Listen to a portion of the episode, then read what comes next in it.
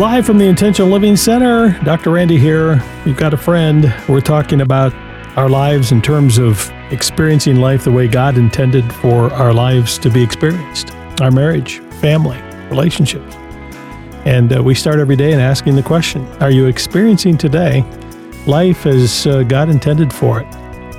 What does that mean? Well, it means we understand, as the scripture says, to figure out what pleases Christ and then do it. Do we have enough understanding as we grow in our walk with Christ to get a picture of what his intention is for how we relate to people, how we handle our work, our attitude, our words, our relationship, and in particular, our decision-making, making decisions. And maybe that's what you're wrestling with today, trying to make a decision, and you'd like to talk to a friend. Can I be a friend today? I'm Dr. Randy, along with Jennifer. Stephen is here, and Gino is our Facebook guru here. On this camera here, welcome everybody on the Facebook Live. Nice to be with you. You can join us as well. Leave a comment, a question, or call. 888-888-1717 is the phone number, 888-888-1717. Before we get to our first call, we got word yesterday that our East Lansing, Michigan Intentional Love Marriage Date Night, that's a mouthful, conference, date night experience, is sold out 3.5 weeks early. We wish we had more room, but we're sold out for East Lansing. The good news is that we have a spot for you in Auburn Hills in Michigan, right off of I-75 there north of Detroit, on Saturday night, March the 2nd. As we move there and continue our tour in Michigan, East Lansing, and then Auburn Hills, March 1 and 2 for the Intentional Love Marriage Date Night. We're going to have a fantastic evening talking about marriage. I'm going to share with you the four things that really stand in the way of having the kind of marriage that God intended for you to have, and one thing you can do in each of those things, in those areas, that will make a radical, life-changing direction for you. And we're going to do it in a fun, entertaining, practical way. All right? So anyway, just a word to our Michigan friends. March 1st, sold out East Lansing. Saturday night, March 2nd, come and join us, Auburn Hills, theintentionallife.com. You can join me now. The phone line is open, 888-888-1717. Stephen will get you set up. I'd love to talk to you. Maybe you have a question for me today. Maybe you've learned one thing that's made a huge difference in your life you want to share. Give me a call, 888-888-1717. Let's get started in California. Our first call. Go ahead. Hello, my name is Brittany. I'm calling because I'm having difficulties with my children, and I just wanted a little bit of advice. They recently came to live with me, and it's been a hassle because they have never seen their dad or even my mom or anyone around them respect me. So the respect isn't there, and I'm trying so hard to just get them to figure it out, but need a little bit of advice on what to do or what to say. Anytime I do anything or say anything that they don't like, they want to go to their dad's or go to my mom's, and then none of them even respect me or listen to anything that I'm trying to tell them. And it's just frustrating, and I just really need some advice right now. Okay. Hey, listen, Brittany, let me talk to you as a friend. Let me talk to you almost like I would talk to my daughter if that were you. I would say to you, Brittany, your kids will never respect you any more than you respect yourself. And a parent, to be a successful parent, needs to have an intentional backbone. And if that means you have to have one inserted, then get one inserted. And what I mean by that is talking to someone, it doesn't come naturally. I can hear even in your voice that hesitancy, confidence. There's a false confidence in life, but there's a confidence when you stand with your kids, because you ask the question, what do I say to them? You have to have confidence to say, guys, listen, I know life is tough back and forth, maybe with the divorce. That's what it sounds like. Maybe divorce or going to grandma's house. I want to tell you, when you're here, this is the way it's going to be. This is the way I operate my house. I love you. I care for you. Not going to take the lip. There's going to be consequences for it. Not going to take the disrespect. There's consequences for it. And then you have to have consequences. And you got to follow through. You can't be, well, maybe next time, you know. They will know how to take you for the ride of your life. That's what kids do. They're on power trips. They're on attention-getting trips. And the best thing we can give to our children is not harshness. We talk about punishment. You don't hear the word punishment here on Intentional Living as much as we talk about what the Bible teaches us, which is discipline. And that comes from the root of discipleship, which means we're training our kids. And as one who is a trainer, you have to hold your kids accountable. And sometimes that's the soft side, and sometimes that's the hard side. Sometimes that's letting out, and sometimes it's pulling in. And sometimes it's consequences on facing reality. So back to my statement, Brittany, here it is. Your kids will never respect you more than you respect yourself. We teach at Intentional Living that all behavior has a purpose from kids. And it's either attention getting. You have the kids that try to get attention. They're making noise or they're doing something just to get mom to pay attention or dad to pay attention. And if they can't get you to pay attention to something good they're doing, they'll make something bad to make you pay attention. But they'll get your attention.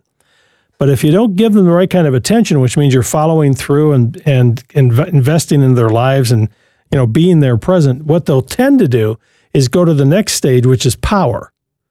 Now they're going to make you pay attention. And that's partly what's happening here, is they're just saying, hey, it's almost not only disrespect, it's almost a revengeful thing. This is what I'm going to do and, forget it.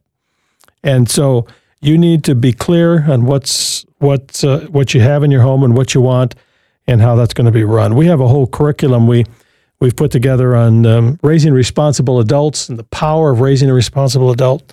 And it begins with these principles that we teach from Intentional Living. All right, phone line's open. Maybe you're making a decision in your life. Got an issue. Love to talk to you. Give me a call. Line's open. 888-888-1717. 888-888-1717. Love to hear your stories of the power of one thing. This is Sue from Albuquerque, New Mexico. One thing that my husband and I have done for years, we've been married over 40 years, almost 41 years, is we get up at 5:30 every morning and pray together and do a devotional. And I know a lot of people will say, well, that's awful early and that's kind of hard to do. And for us, we need to do it right away, first thing in the morning. And I tell you what, our day goes so much better and our love grows deeper because of that. Because God is in the center of everything. This is Intentional Living with your host, Dr. Randy Carlson. Intentional Living is furnished by Parent Talk Incorporated and is made possible by the generous support of our listeners just like you. This program is not a substitute for professional counseling, medical, financial, or legal advice. Intentional Living is not intended to be therapy by radio, but it is intended to help you live an intentional life in Jesus Christ. Thank you, Kurt, for that reminder. I talked to my friend, Dr. Gary Chapman, the author of The Five Love Languages, just last week, and it's the book we're making available, and I want you to hear a little bit of my discussion with him about the love languages and your marriage. What about love languages when it's a one-sided deal? You get it. You've read the book. You understand love language. You're applying love language. But your spouse is either oblivious, uncaring, unwilling, or whatever to participate in this process. What do you do? Because now you got a person that has gained insight into how a love language can make their marriage better, and yet their spouse refuses to be a part of that process.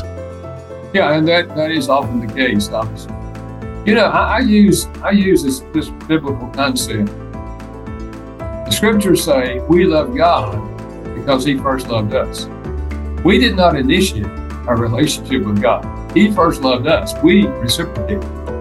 That principle applies in human relationships. So if you understand the love language concept and you know your spouse's love language, you choose to speak their love language, whether they're speaking yours or not. You're doing exactly what God did for us. And God can help you do this. Now, you don't have feelings. You may not have love feelings for them. You may have hurt feelings. You may have a lot of emotions. But you're saying to yourself and God, Lord, you know how I feel about my spouse. They're just not reciprocating. They're not meeting my needs. But I know you love them. So I'm opening my heart.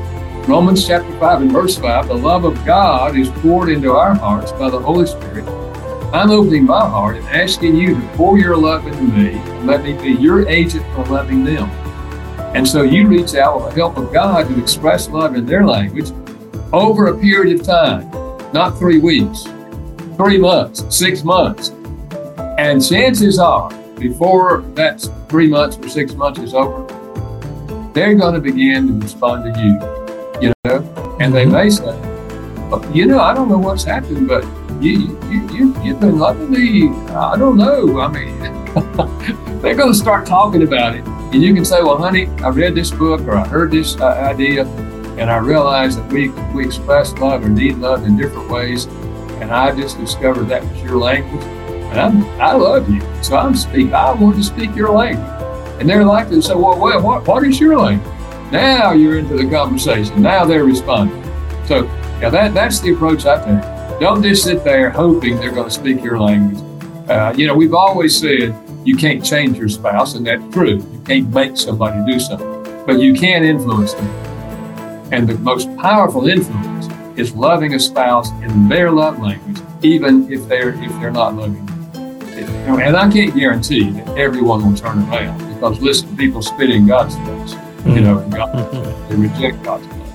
But I can tell you, I've seen many, many times where the other person has the ministry began to reciprocate, because they realize, man, you're loving them in a way that's meaningful, and love stimulates love. That's good. Thank you, Gary. Dr. Gary Chapman, I talked to him just a few days ago and wanted to share some of that with you. But for all of our Intentional Living members, those of you part of the ongoing monthly community of supporters, that's been uploaded or going up onto our platform, which is it's an exclusive site that we put together for our members. And what we decided to do, instead of just sending out one teaching every month, we're going to load everything onto this site. So you have the last couple of years of teaching, just dozens and dozens of hours, all of the topics that we talk about with Intentional Living that I record here and share with my staff, and then the new ones going up, and including that interview. And so members, you should have received an email from our office giving you access to that site as a member. If not, let us know. We're human. Sometimes things don't work. So if that's the problem, let us know. And for new members, those of you joining us today, I tell you what we're doing, not only giving you access to all of our ongoing teaching to say thank you and encourage you, but in addition, we're going to be sending you a copy of that 5 Love Language book by Dr. Gary Chapman, a classic that I wanted to make available to you. If you already read it, share it with someone else, but it's a gift I think you'll enjoy.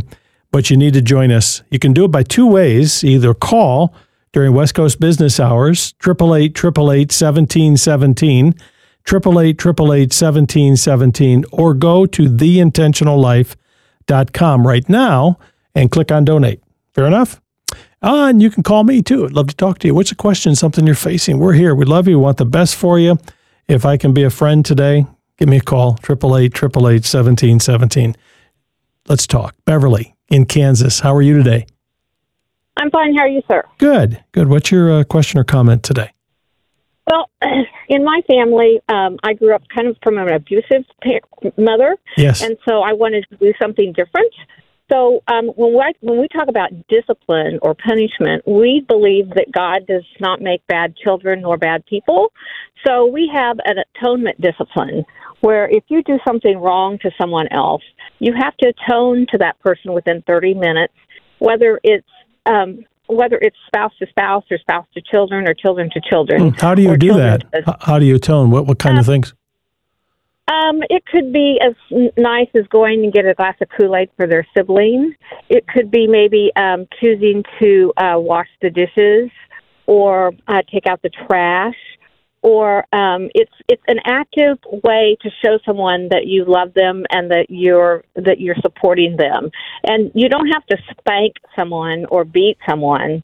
I hope not. Absolutely. That's why I made that distinction that the Bible refers to discipline, and so many people mistake that for punishment. Discipline comes from the root of discipleship, which is training. And we have taught here from Intentional Living since I was just a kid, the whole thing of logical and natural consequences. People learn. I mean, if your 16-year-old is disrespectful, not driving my car, that's a consequence. A child who refuses to eat, throws a fit. Parent I made that for you, and you get in their face, just remove the plate, and they can come back at the next meal. They'll be hungry. Eventually, they're going to like whatever you make, if it's reasonable, right? They'll like it. What we do is, as parents, I think sometimes we get down to the level of our kids. I like what you're talking about. Hey, I'm not only sorry, but I'm going to make it right and do something. Be interesting to see how. But by what age are your kids right now, Beverly? They're grown adults, and they're also using it with their own children now. Interesting. So they look back and say, hey, that really was a good thing. They like it. Well, because you can be mad at your child, or a child can be mad at you, and if all you're doing is throwing tempers around, then you're not getting anything solved. Right. So, once everything settles down, you can say, I don't like the way that you talk to me because I'm your mother, or I'm your father, or I'm your sister or brother. And you, just because they have a right to have a feeling, but they don't have the right to be disrespectful expressing it. Absolutely. So that's what And that's what we're trying to do them, is that they need to even be respectful to their own siblings. Just because one comes out of the bedroom crying doesn't mean that the youngest one didn't start something and the oldest one just got mad and pushed it. So absolutely. So, and we weren't there to see. So they both have to atone to each other. That's one, right. Because you forgot that this is not your room, and two, you may not put your hands on another person in this house. That's right. And what you've done, two things, Beverly. You've been consistent, you've been loving, you've been intentional, right? The second thing, and boy, I want to pat you on the back from miles away here. You broke the cycle. You said, hey, I grew up in an abusive home. That ain't going to happen here. That ain't going to be a part of my life. And I say to those of you, maybe you grew up in a home where it wasn't physical, but maybe you had verbal kinds of put-downs and criticism and yelling and all that kind of stuff, which we know is not God's intention. You can be the generation that breaks that cycle. You really can. All right. Thank you, Beverly. Appreciate your call. Let me go to Diane in Michigan. Hi, Diane. How are you? Hi. How are you today? Good. Go right ahead. What's your question? My question is about attending church as a couple. My husband and I are attending a church, and we're new here to Michigan, and so he chose the church, and I just don't agree with it. They believe that you need to be there Sunday morning, Sunday night, Wednesday night. You cannot do sports on Sunday. Like if your child has a sporting event, you should not go. You should go to church. They believe in you got to show up on Saturday night to do the soul winning, and if you don't, there's something wrong.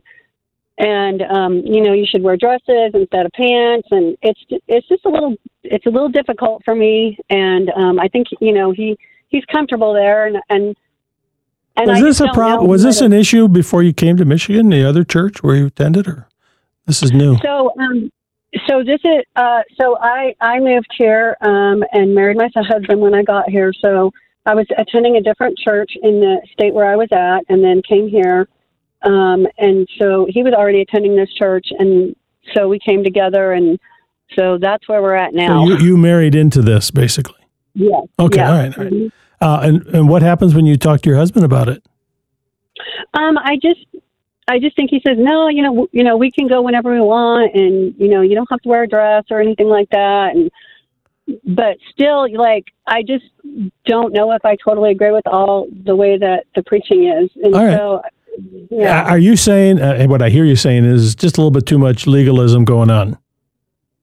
Yeah, I don't really like that word, but yeah, because that's, yeah. Why don't you like that word? Well, I think other people get upset when you use that word. Oh, interesting. So I don't, but yeah. Yeah, well, I'm sure anything we say, we always have some people are going to be upset. God is a God of grace, and you know what? There are people in that church who are being blessed and growing, and God is using that ministry. I've long ago learned not to be too critical of every church, because every church has different culture, different personality. Where I get off is when people start really saying, we're not going to teach the word, we're not going to talk about Jesus, we're not going to talk about salvation, we're going to have a happy time. We want everybody to be happy, you know. And the fact is, we need to be teaching the word, and the word needs to be on the platform and the pulpit. And I was telling my wife down at the church that we attend here, that's a fantastic. Our pastor, Craig, is, I mean, there's so much grace, there's so much love. He makes it so clear, he and our associate pastor, Chris, they make it so clear from the pulpit that we're here to love you and care for you, and if you got a need, we're here to serve you. But they don't compromise. When the word is taught, the word is taught. And that's what I love. And so many other extraneous things. I grew up in a very super conservative church. And I can remember, I'm dating myself now, they had the big chairs up on the platform for the pastor and the music director, and they had to sit on those during the whole service. You remember that, Stephen? And then I remember as I started to grow and we moved and went to another church, the church didn't have those chairs up on the platform. And the pastor sat down in the pew waiting to go up to preach or the music. I thought, that's got to be in the Bible somewhere about them having those chairs out there. And so I'm not making fun of this. I'm just simply saying we can get so many rules and regulations that we put in place, we miss God's grace and his love. But I will admit, in this day and age, come on now, I think we've become much too familiar overall in our worship experience sometimes. And understand that it's an awesome thing to enter into the presence of God. And so I think maybe I'd take a pretty balanced approach. Okay, I didn't answer your question, Diane. And so here's what I would say to you. You need to sit down with your husband. And you say, honey, I understand this is your church. You've been at this church. And he's saying to you, which is probably right, hey, you know, be who you are. And we don't have to go to everything. But you're struggling with some of the teaching going on. I think you need to sit down and talk about that. Because in a sense, you're both believers, but there's a little bit of, hey, we don't agree on some basic things. This is an opportunity for the two of you to get this really settled.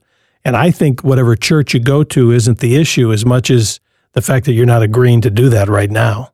It's more important that you come to an agreement than, frankly, where you end up. Does that make sense?